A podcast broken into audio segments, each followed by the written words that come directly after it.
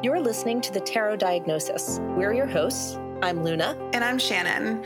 We're both clinical psychotherapists who trained together at Johns Hopkins. Now we are both in private practice in Tampa, Florida, and in Baltimore, Maryland. We also both happen to have a love for tarot. Each episode, we work to demystify the tarot and explore its connections to mental and emotional health. While this podcast may feel therapeutic, it is not meant to take the place of psychotherapy. Join us while we pull cards to better understand ourselves and those around us. Hey, Shannon. Hey, Luna. So, self acceptance, huh? That's what we're talking about? Yeah, and the shadow self. Yes, which we see so much about on the Instagram. And I'm kind of thinking we should just like pull a card real quick and kind of see where it takes us. I think that that's like exactly how we should start. Yes. All right, yes, let's do it.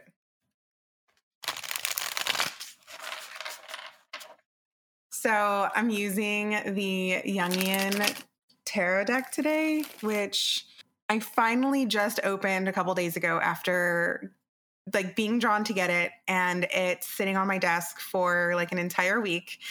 And when I pulled some cards, I was kind of like shocked and like, mm, this is not what I was expecting. I was kind of disappointed. And now I'm realizing as we were talking about preparing for this episode that this deck totally lends itself to this idea of self acceptance and shadow work because the cards themselves are kind of like inherently like dark and shadowy. so I'm curious to see what I pull out of this deck today. Yeah, I'm glad you got that deck because you know I was looking at it and it's nice to get to see it without having to buy it. So yeah, it's I'm definitely it. it's definitely um it's different. Interesting. Yeah. Yes, different. Yeah. Yeah. I grabbed um, my personal deck, um, which is the Golden Art Nouveau deck. This is the one that I use every morning. So every morning I get up and like make coffee and sit and pull a card and journal, as we've talked about before. So that deck lives upstairs, and my office is in my basement, where all the the multitude of other decks live. But for some reason, when I was coming downstairs, I grabbed the deck. So I just am like, that's the deck I'm going to pull from today. So that's what I'm using. Interesting. Well, and I I love that deck. It's so beautiful. It's gorgeous. It's like it's just my favorite. It's so pretty. So you're gonna laugh at what I pulled, but I want to ask you first. What did you pull? Um. So I pulled Three of Pentacles. Oh, interesting. All right, and we this was on the concept of self acceptance. I think that that is brilliant. I pulled ready Two of Swords, yes. which I have oh. said over and oh. over is the oh. classic therapy card. Yes. Right. So I think that we're beginning with this idea of wanting to talk about self acceptance and shadow work and figuring out who the hell you are, because this is really the crux of what we do as therapists. And I think what we're often seeking through tarot is a little bit of self understanding and self acceptance. But the the acceptance goes through the shadows and does require self understanding. I mean, there's a lot of steps involved in this, and none of them go in order. I think it's important that you said none of them go in order and it's a whole like lifelong process. I don't think it's necessarily something that you'll experience once and then be set for the remainder of your time here on earth. Correct. Um and yeah, the 2 of swords is perfect to pull for for this and the three of pentacles in the jungian deck is all about like reaction to um like changes especially like social structures and an ambivalent attitude and uh, what I love, but like confrontations, um, especially like regarding like uh, confrontations towards like darker things, which is perfect for what we're talking about today, confronting um, our shadow selves and learning how to express them. Another aspect of the Three of Pentacles in the Jungian deck is this idea of repression, um, which, if you're familiar with Carl Jung's work on the shadow self, he talks a lot about how the shadow self is basically qualities and characteristics that are repressed but tend to be expressed as projection or denial. Complex. Um, Yes. Yeah. So when you hear people say, oh, they have a complex, like they're probably actually referring to Jung's idea Yes. of the shadow self. So, two really interesting cards to pull for today's episode for sure. And I think it's important to acknowledge um, our dark side or our shadow self or, you know, our flaws or our weaknesses, um, because without that, um, we are denying an important part of ourselves and we're essentially um, not whole. You know, there's this idea that, um, you know, we can't exist with just, you know, one side of ourselves. And I think that's really t- true. And Luna, you have said something a few times throughout this podcast about like the parents role specifically um, in developing an awareness of our strengths and our weaknesses and i think talking about the shadow self lends itself to that concept as well because without acknowledging our strengths and our weaknesses um, we're we're only accessing one part of ourselves and and denying the rest I think that's it. Yes, yes, yes, yes. All of that. I want to talk about the parent stuff in it. Like, I just want to put it on hold for a second because I'm really obsessed with these cards right now. Um, so I'll get back to it. But um, can I just kind of begin with how beautiful the cards that we just pulled are, and and how it just happened to be lucky that we named them in the order that we named them.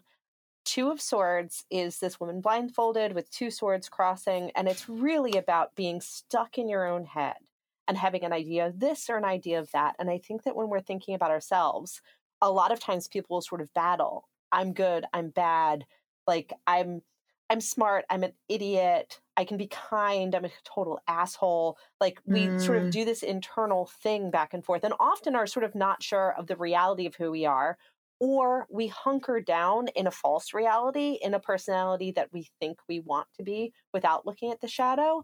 But then when we go into the world when it's time to like work with other people hello three of pentacles yeah i was just about to say Right? that right? That's when sometimes who we are gets challenged. And here's the part where it gets really complicated. Sometimes our false notions of ourself of sort of like oh i'm really considerate sometimes that gets challenged because like maybe you're not quite as considerate as you think you are because you're like sort of thinking about it from your perspective but also there are people in the world who will tell you false things about yourself Mhm. and it's very hard to learn how to parse out this is constructive criticism that is here to help and guide me.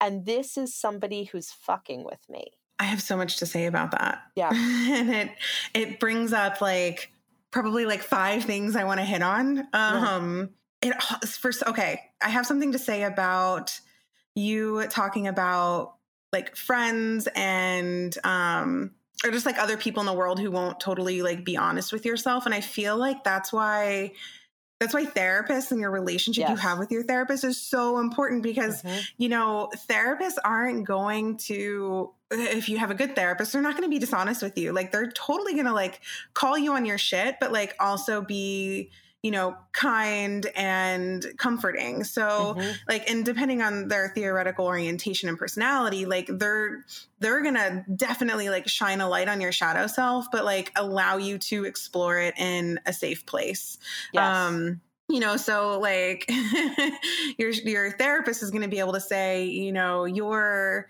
constantly doing xyz because of abc but your friend is going to look at you and say like oh yeah like you know it is what it is Mhm. and you know it's not necessarily helpful but that's why the relationship with your therapist is so important because you're in this space that will allow you to like see yourself in a really real light that you're not able to necessarily see with other people just like in the real world right.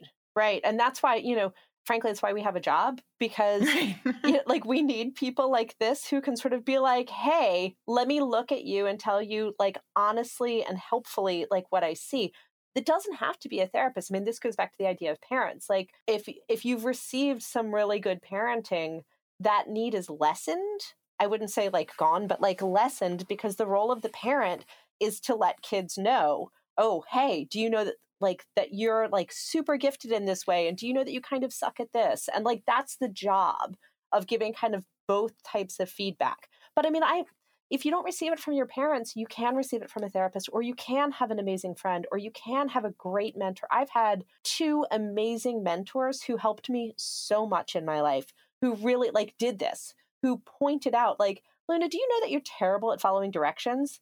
Ah, like I did not actually know that like if you give me written directions, I will likely not follow them.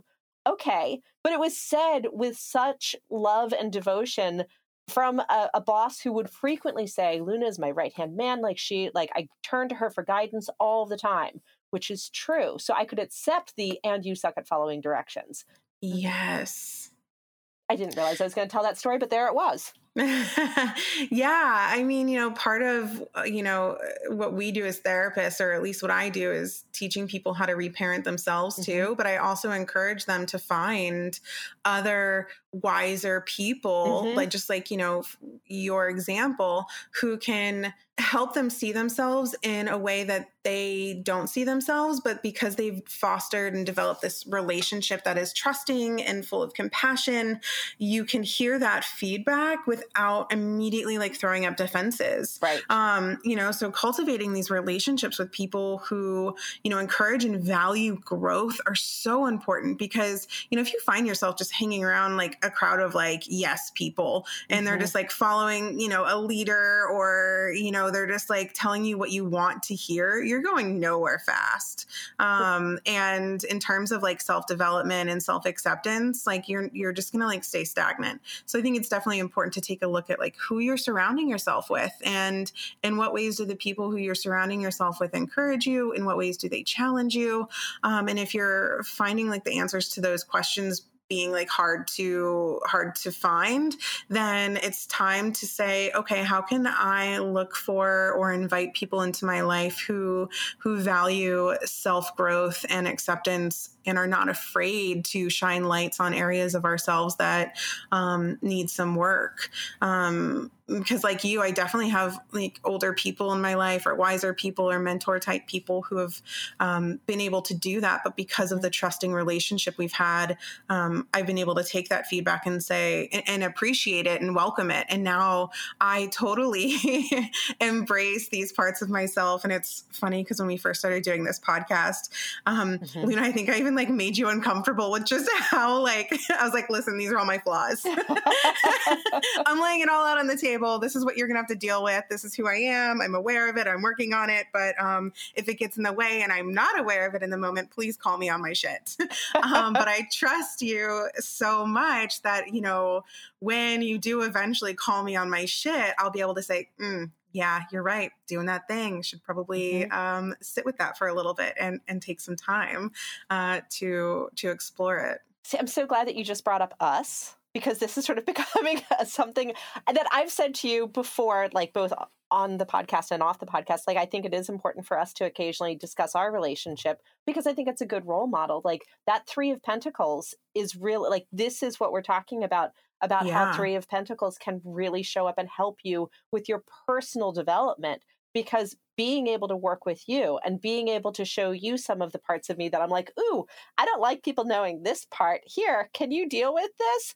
Is extraordinarily helpful as it is for you. I mean, and us being able to work together is a form of personal growth. And I think it's really good for people to hear that and to take that into the world. Because if you're inside your head with Two of Swords all the time, take it in the world and give it a trial. But also, don't let people fuck with you.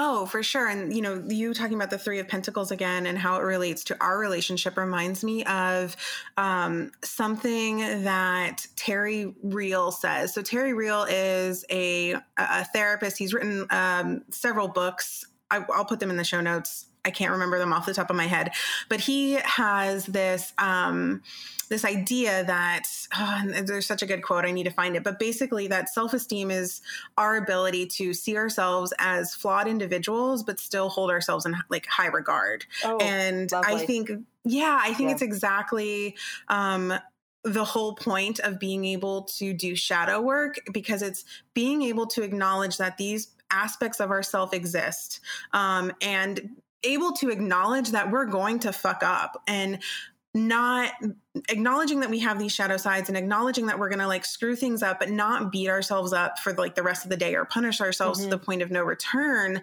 um, is like the inherent definition of self acceptance and self love. Um, you know, it's essentially acknowledging that we are afraid of doing something, we're afraid of failing at something, but doing the thing anyways, like you usually say.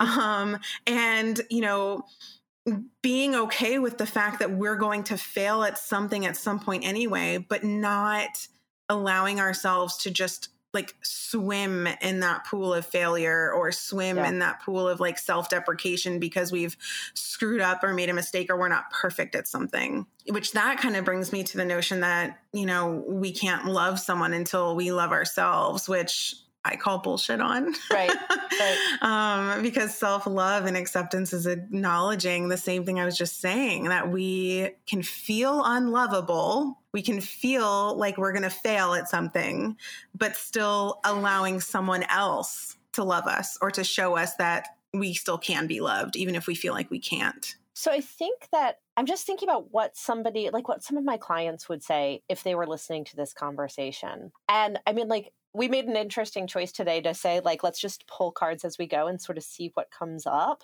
And so that's where it started. Like the card started us with this like wonderful gift of the three of pentacles and so we started talking about this idea of like other people being a guide.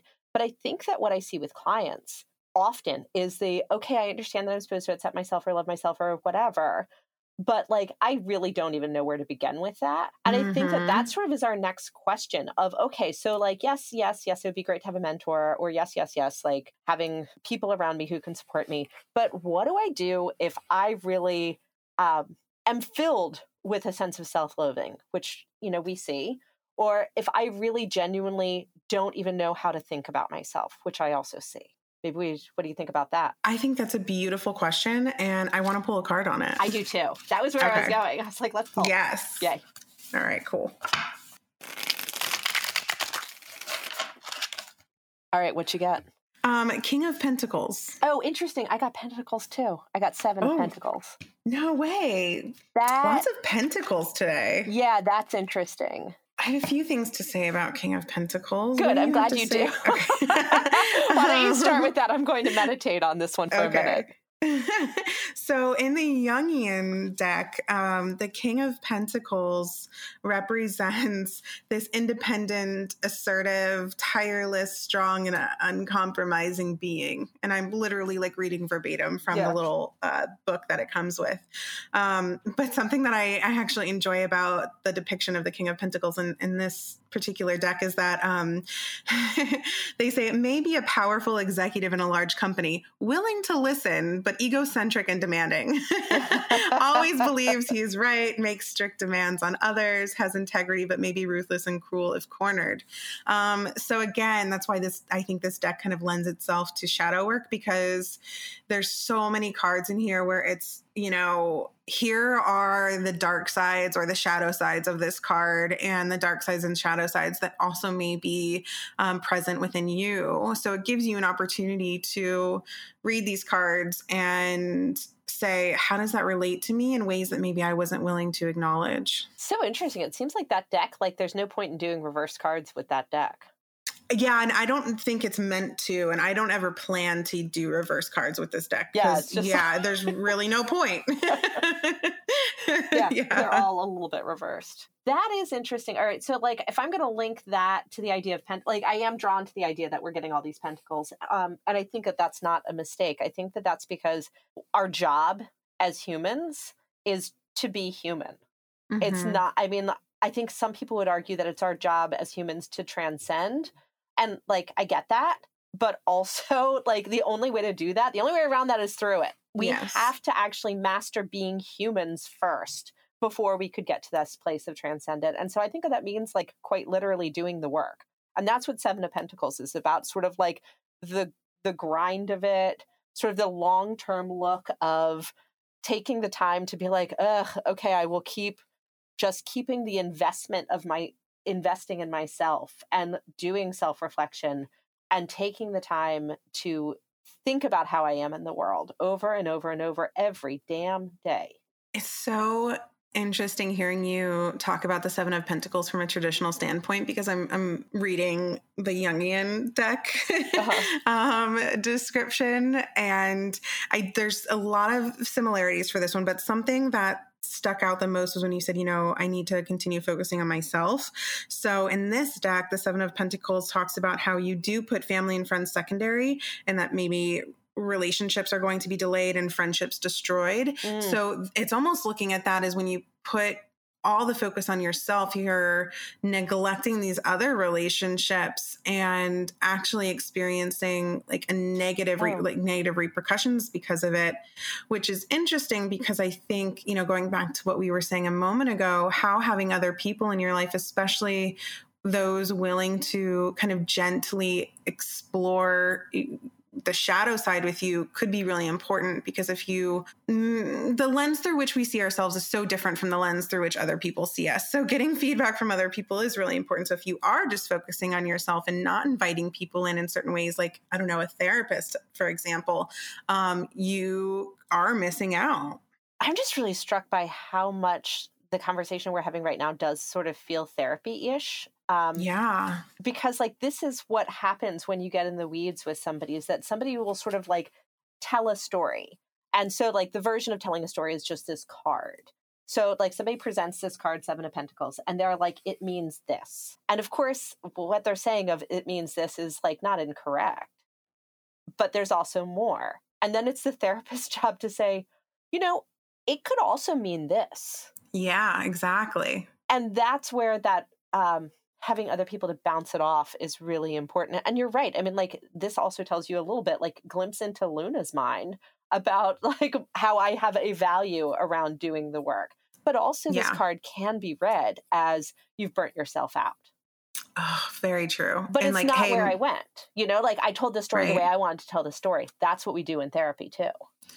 And this is a beautiful representation of how tarot allows us to explore these different thought processes and these different um, like feelings and experiences because you saying oh maybe i've burnt myself out i would take that and say yeah, maybe it's an indication that you need a little extra help. Now it's time to call that therapist you've been like researching for the past two months, which mm-hmm. funny, that actually just happened to me the other day. Someone had reached out and said, you know, I've been meaning to reach out to you for like three months now, and I'm finally doing it. So I would love to see you. I think you'd be a great fit for me. oh, that's so sweet. and it's like, yeah, like I think we can all get ourselves to just a certain point.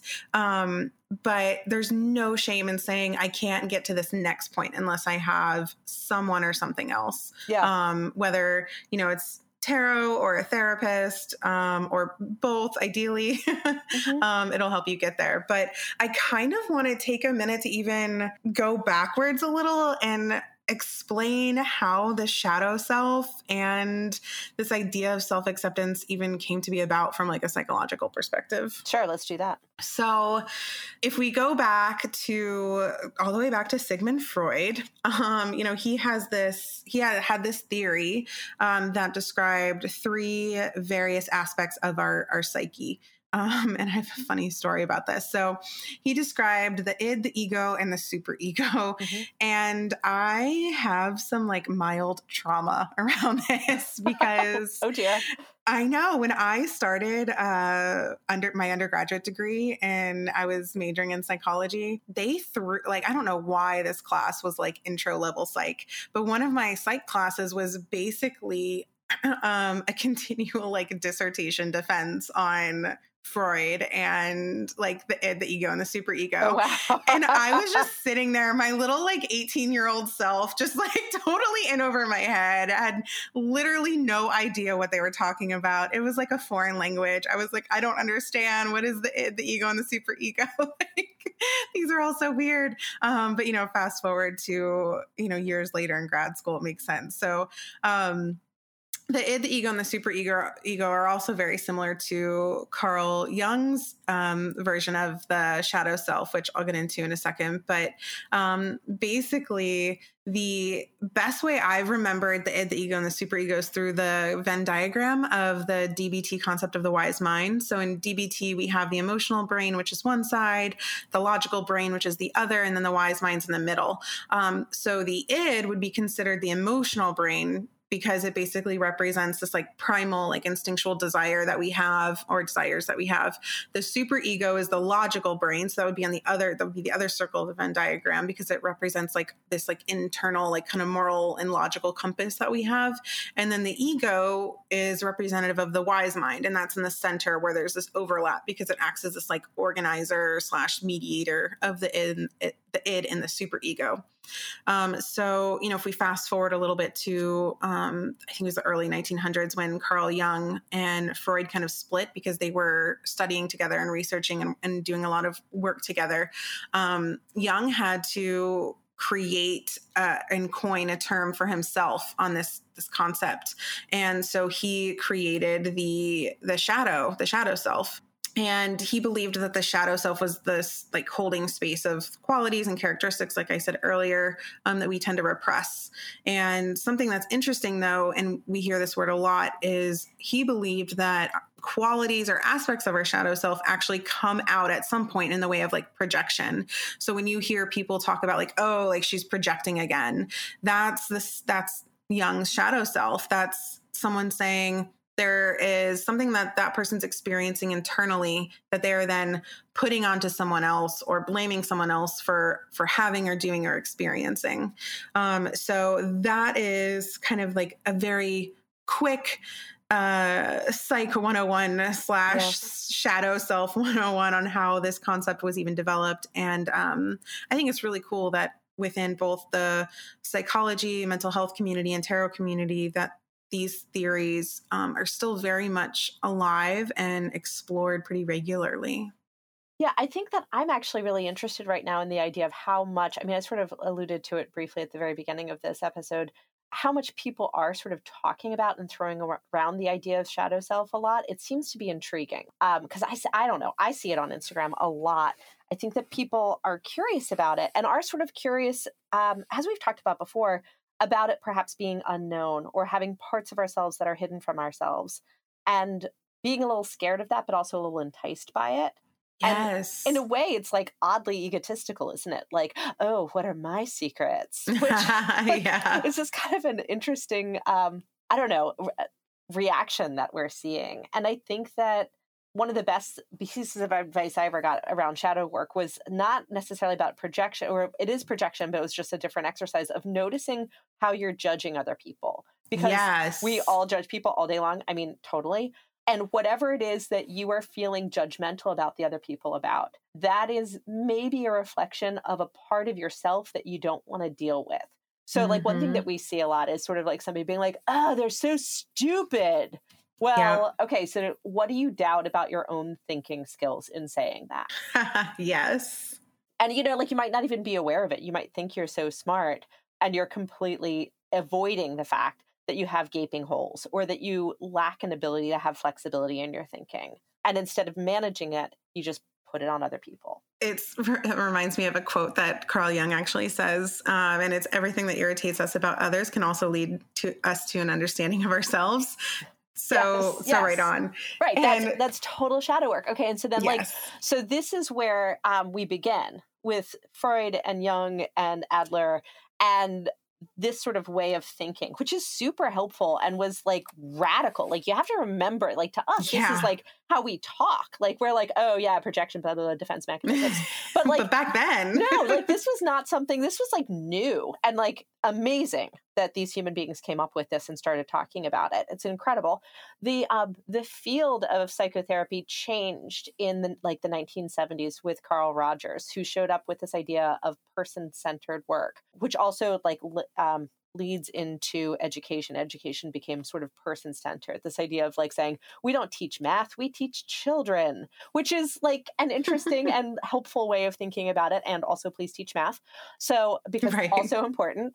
Uh, but Carl Rogers started with this idea of if you think about like old school pictures of what psychotherapy used to look like, it was somebody lying on a couch with like an old guy taking notes sitting behind them. That was the way Freud did it, was that he wouldn't actually face the person because he wanted the person to be able to like free associate without reacting to them personally. Carl Rogers was the one who turned it around and was like, no, we're going to actually be face to face and we're going to mm-hmm. have a person to person relationship. And he was like, charismatic and brilliant and so loving of a human being and really taught people and therapists to be profoundly loving and accepting. And please tell me more and i'm really curious about your experience in this world. And yes like i that is such an interesting point you've made which i think adds a lot to our field. But i think that sometimes we lean a little bit too much into please tell me more. I recently started with a client who thanked me the other day for not just saying, mm, hmm that sounds like that was hard. Like, because yes, I actually I get that all the time. Yeah. Yeah. yeah. Who wants, like, mm, hmm yeah, that was really brave of you. Mm, hmm It's better if you can also challenge. Yes. And finding that balance, that dynamic of being profoundly loving and accepting and offering unconditional positive regard while also saying, Do you know you do this thing? You know, I was thinking, you know, when we were prepping for this episode and you were talking about um the Gloria videos, which we should talk sure. about and, and share. Um, and I was going back and like thinking about, you know, that experience in school. I realized as a therapist, I have taken parts of all of these like major like theoretical orientations that were created, you know, a hundred plus years ago. mm-hmm. And I embody literally all of them. And it's so cool to see these these people again and watch them work from like from one area, but then realize, oh, I do that and I do that. Cause I'm thinking of like Rogers. Mm-hmm. I definitely like embody a lot of what he has to offer. Like there's, um, you know, base, uh, Rogers is very like reflective. So he'll say things like, you know, oh, I wonder if, and then say something that is basically validating someone's concern where like you know uh, fritz perls will, will, call you on your shit and that's exactly how i am which i love. So like you know there's a point in uh, which we should you should explain the videos but there's a point in this therapy session um, with this client where, where Fritz Perls says, you know, you say you're scared, but you're smiling. And I loved that because yeah. I was like, oh, that's me. I will totally like call, look at a client and say the same thing. Like, oh, you, you um, say that you're not nervous about this thing you're about to do, but um, you you can't stop moving your leg or mm-hmm. you're biting your nails. Mm-hmm. um, and I think it's really important to be able to you know acknowledge both both of those things, but also I think this is important to talk about because you also have to click with your therapist. So if some sort of approach doesn't work for you, um, you're allowed to say, "Oh, I don't like that. I'm going to go to someone else." But I do think it's important to say, "Well," or reflect on why am I not liking this approach? Is it because I'm not wanting to be challenged? Um, but this is also another good example of why um, your friends are can't be your therapist, and why your therapist can't be your friend, because like we're going to call you on your shit, and your friends probably aren't right. Right. Let's describe the videos real quick just because like we're referencing them and people might be like, what do you like? I would imagine most people are. So there's a set of videos with this woman whose name was Gloria and it was made uh 1960s. It was very cool. She sat down with three um like rock star therapists of the day and she sat with them each for I think a half an hour. So she sat with Rogers, um, who is this person centered guy, and Fritz Perls, who is the father of Gestalt therapy, and Albert Ellis, who is CBT. Yes, am I right on that? Ellis uh, developed rational emotive behavior therapy. REBT, yes. yeah, yes, yes. which is a form of cognitive therapy. And I have to admit, I was looking at the other night and I didn't have time to watch them all. I really don't remember the third one. I remember the Rogers and the Fritz Perls one because Roger was so like loving. He's like, come in. I'm so glad to see you. Like so like sweet. And Fitzgerald like tore her a new one. And I remember coming out of the graduate class where we watched this and everyone being like, oh my God, that was so upsetting to watch that like really combative therapy session. but then I heard that afterwards Gloria was interviewed and she said that she got the very most from the Gestalt one, where she mm-hmm. was challenged over and over. But she ended up maintaining a lifelong re- relationship with Carl Rogers. Oh, I don't remember that. That's fascinating. And it's interesting that she ended up going with Rogers, but got like the most out of the gestalt. Mm-hmm. And that's, I mean, like it echoes tarot, doesn't it? Like that's where like we oh, find tarot sure. interesting because like tarot will sometimes just tell it like it is. It's like, yeah, no. That's like you got the devil card today. Sorry, you got to stop thinking yeah. about that. I mean, and that confrontation is sometimes what we need, but not always. And I think too, it also depends on like the tarot deck. Okay, so on our Instagram page where you can choose like explore meet us or you know our little disclaimer underneath our, our profile um, there's a nifty little like graphic thing, whatever they're called, that you can share to your story. But it's basically like your go to decks based on your mood or needs. And I think this is what we're talking about in terms of like tarot, because different decks um, lend themselves to different aspects of what we're trying to talk about or explore. Like, like this Jungian deck, this is not a deck I would use every day because it would literally cause me a ton of depression and anxiety and just like self loathing. like, yeah. this is not a deck that you, this is not a go to deck. This is not a daily pool deck.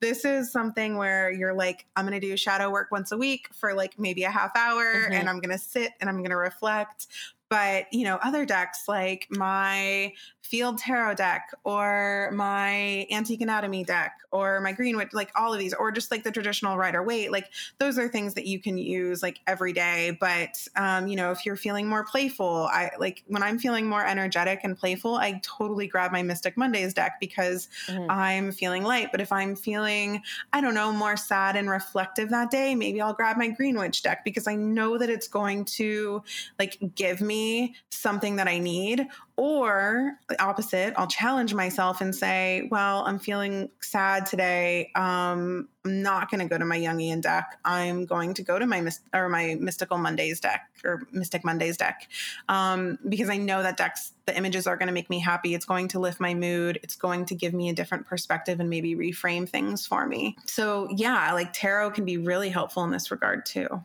Can we go? Can we bounce on a second for the, the idea of like knowing what it is that I need?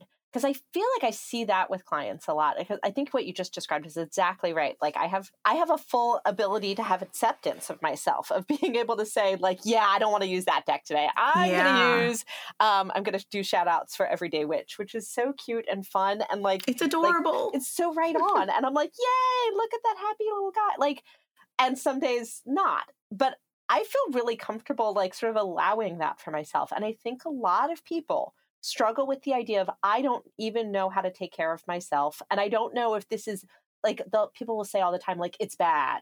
I know it's bad. And I'm like, I don't know mm-hmm. if it's mm-hmm. bad if you sat on your ass and watched Netflix all weekend. Like, yeah, I mean, like, sometimes it's bad and sometimes it's exactly what you need. But I think that people right. have a hard time even being able to interpret and make a decision around what they need because I think that goes back to not trusting yourself. Correct. I think there's so much lack of trust in ourselves and we're not ever given permission. I mean, mm-hmm. this goes back to something that we talked when we were talking about the intersection of toxic positivity.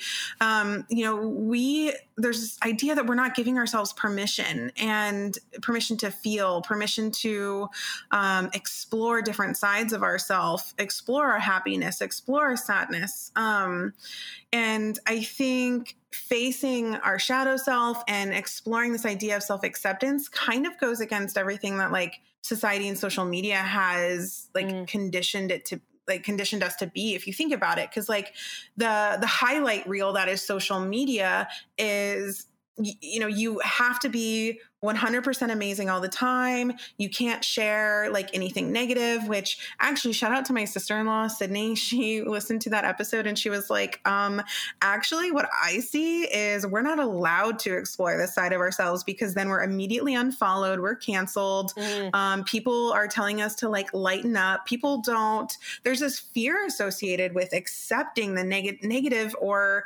dark sides of ourselves. And I think that perpetuates this idea idea, you know, when people come into therapy, like, oh, it's bad, or it's this, or it's that. And it's like, like you said, no, it's not necessarily bad. It just is. And let's explore that. What does that mean for you? Is, you know, what's what's happening. So.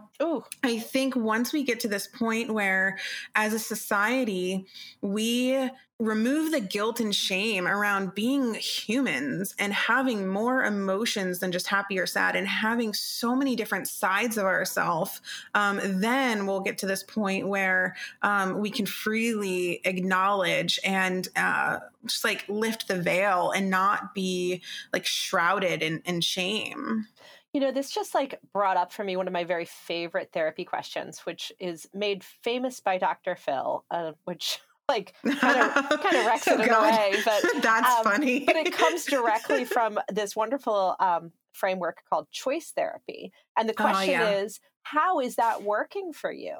And oh, I love that question. It's a great question, you know, like because like that statement that people make, like, oh, it's bad, or oh, like w- wanting to share something negative on Instagram, like, okay, how does it work for you? Was it a really because sharing something negative on Instagram, maybe it actually goes really well, or maybe it doesn't. How did it work for you? And I think that people have a very hard time answering that question or knowing what to do when the answer is, oh, that is not working for me. And I don't know how to change it. You know, that brings up the idea that we're also conditioned to not be authentic, right? right? And there's this fear that if we are authentically ourselves, we'll be right. right. um not we we won't be accepted by others. So then it becomes almost impossible to accept ourselves you know and i think that's where a lot of the anxiety that we see comes from like with our clients or with ourselves. I know personally i have so much less anxiety now that i've embraced like this type of work. And it's it's mm-hmm. not something that happens overnight. I think it's important to say that like this is years of work and it's an ongoing process. But when once I became able to embrace and acknowledge and just like point out the sides of myself that are like the dark sides or the shadow sides, it totally changed the way I exist in my relationships. Like, you know, my platonic relationships, my romantic relationships with in my career, and just the way I interact with strangers. Mm-hmm, it's been so mm-hmm, freeing. Mm-hmm. And I think, you know, the root of, of anxiety is totally related to a level of insecurity about being inauthentic or about being like figured figured out or seen in some sort of like unfavorable light. And the whole concept of like our shadow self is the fact that it's relatively unfavorable. Like no one's going to be like, "Oh, yeah, like, you know, you're you're self-centered and very controlling. High five. Like they're going to be like, "Ooh, I'm, I don't want to be around you."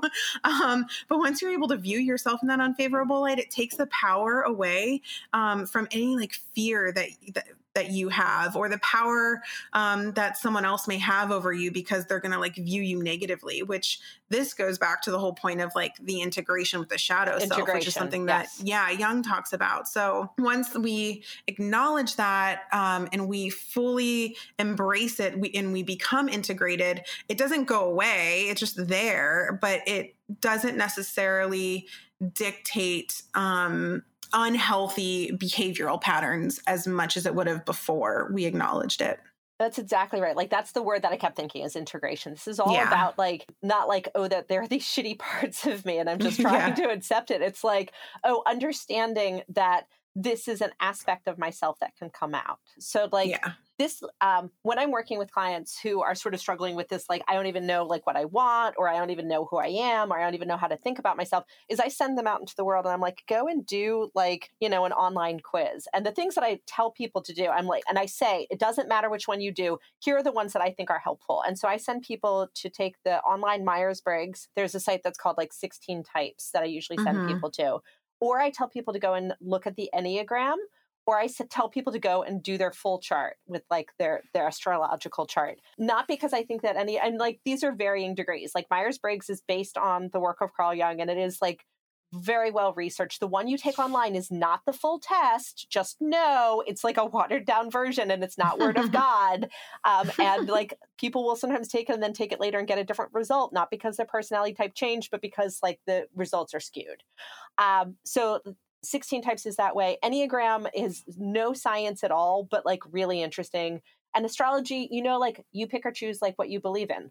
But I think in any of these, the reason I tell people to go and take it is because you start to get a map of a way of talking about yourself. And it includes what it looks like when you're feeling unhealthy or when you're behaving in ways that are like not as pretty, but also when what it looks like when you're at your best. Like my favorite of this was I'm actually like really drawn to Enneagram because for me this one showed up.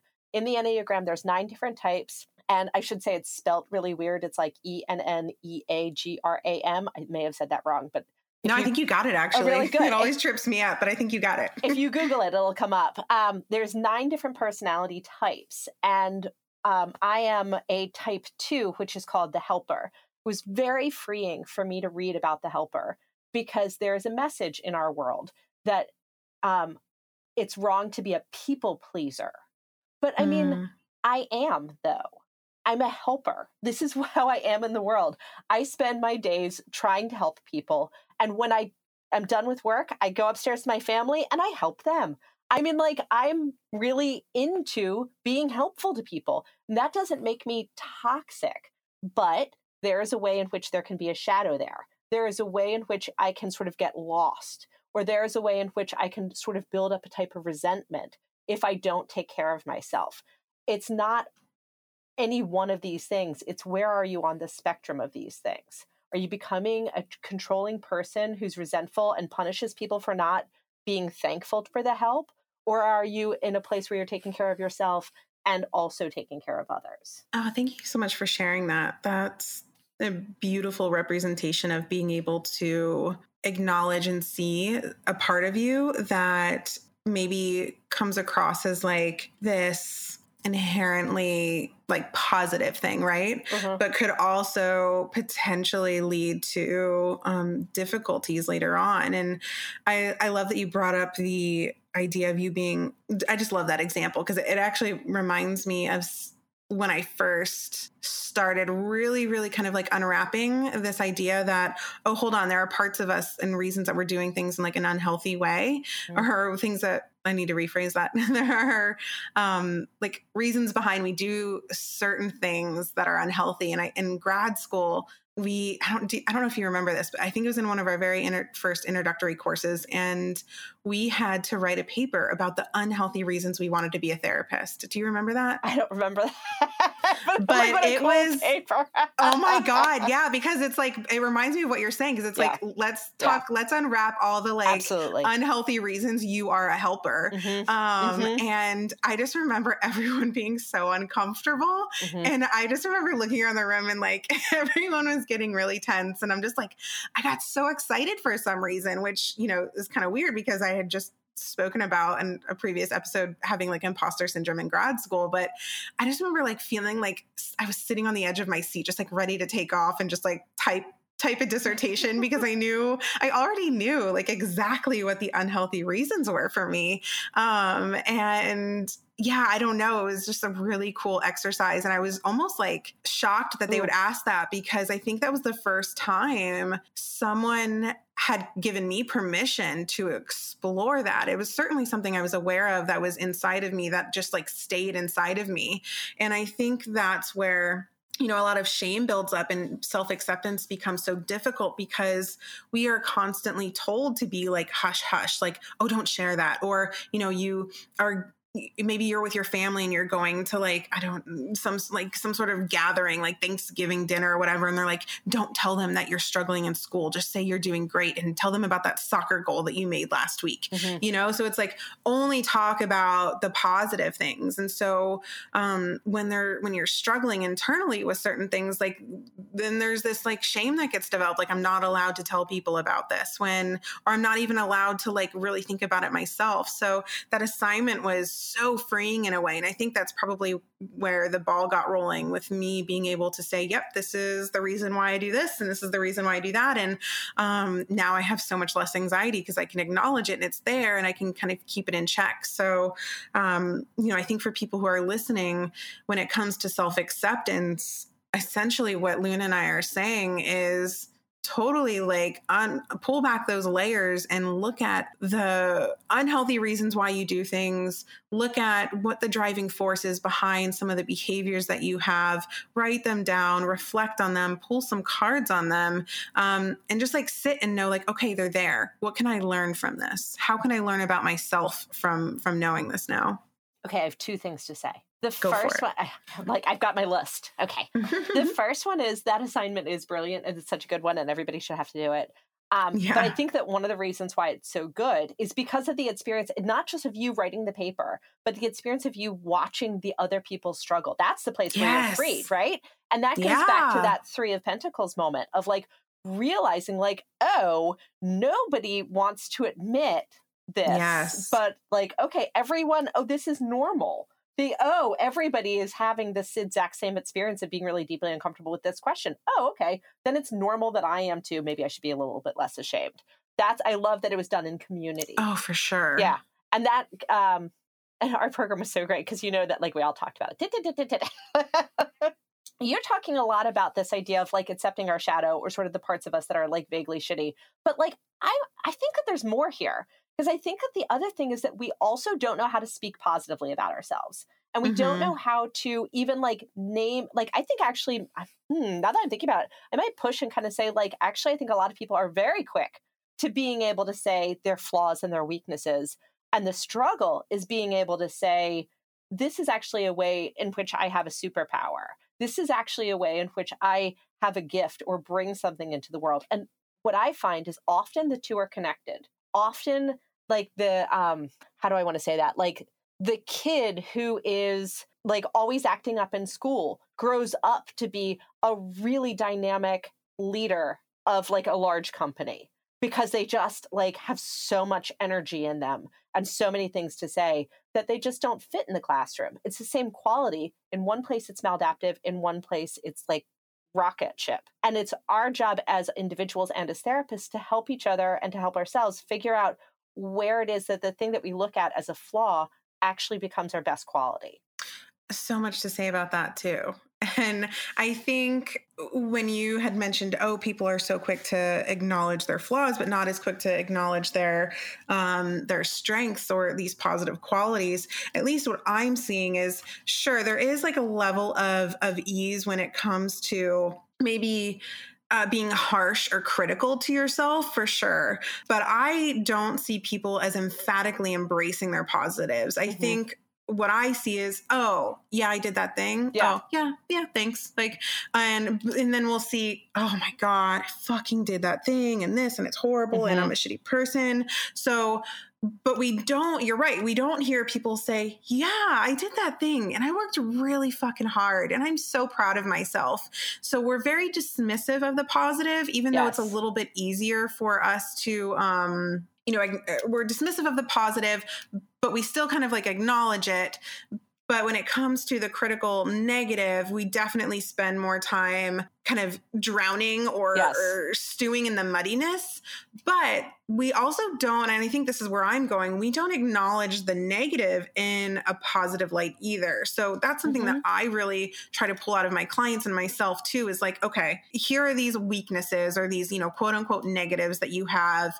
Um, how can we use them to your advantage? How can we use them to like um, allow you to like further yourself in whatever you're doing. So I think another example here is like the relationship you and I have.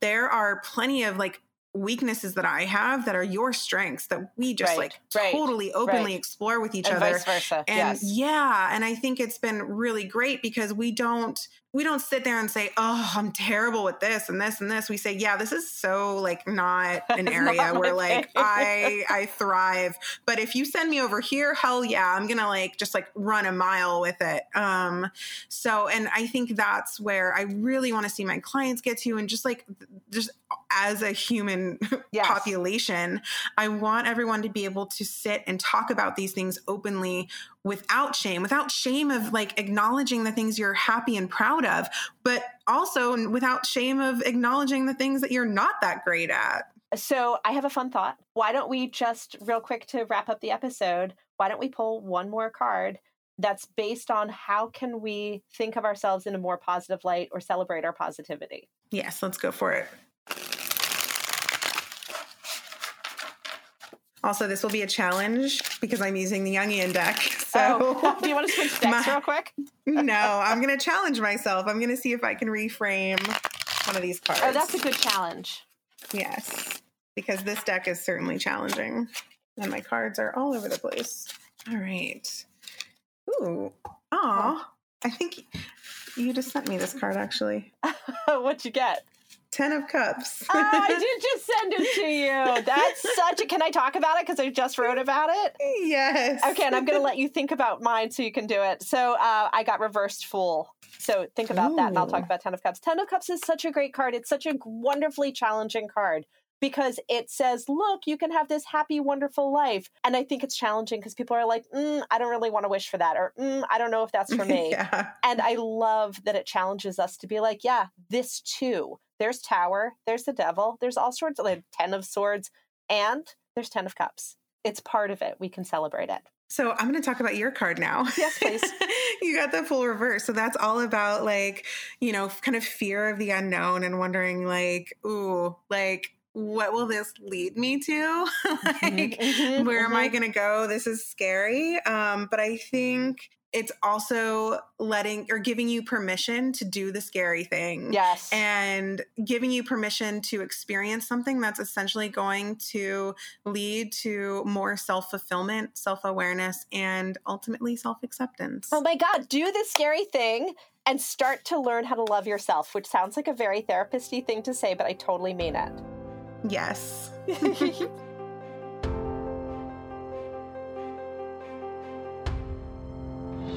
Thank you so much for listening to the Tarot Diagnosis.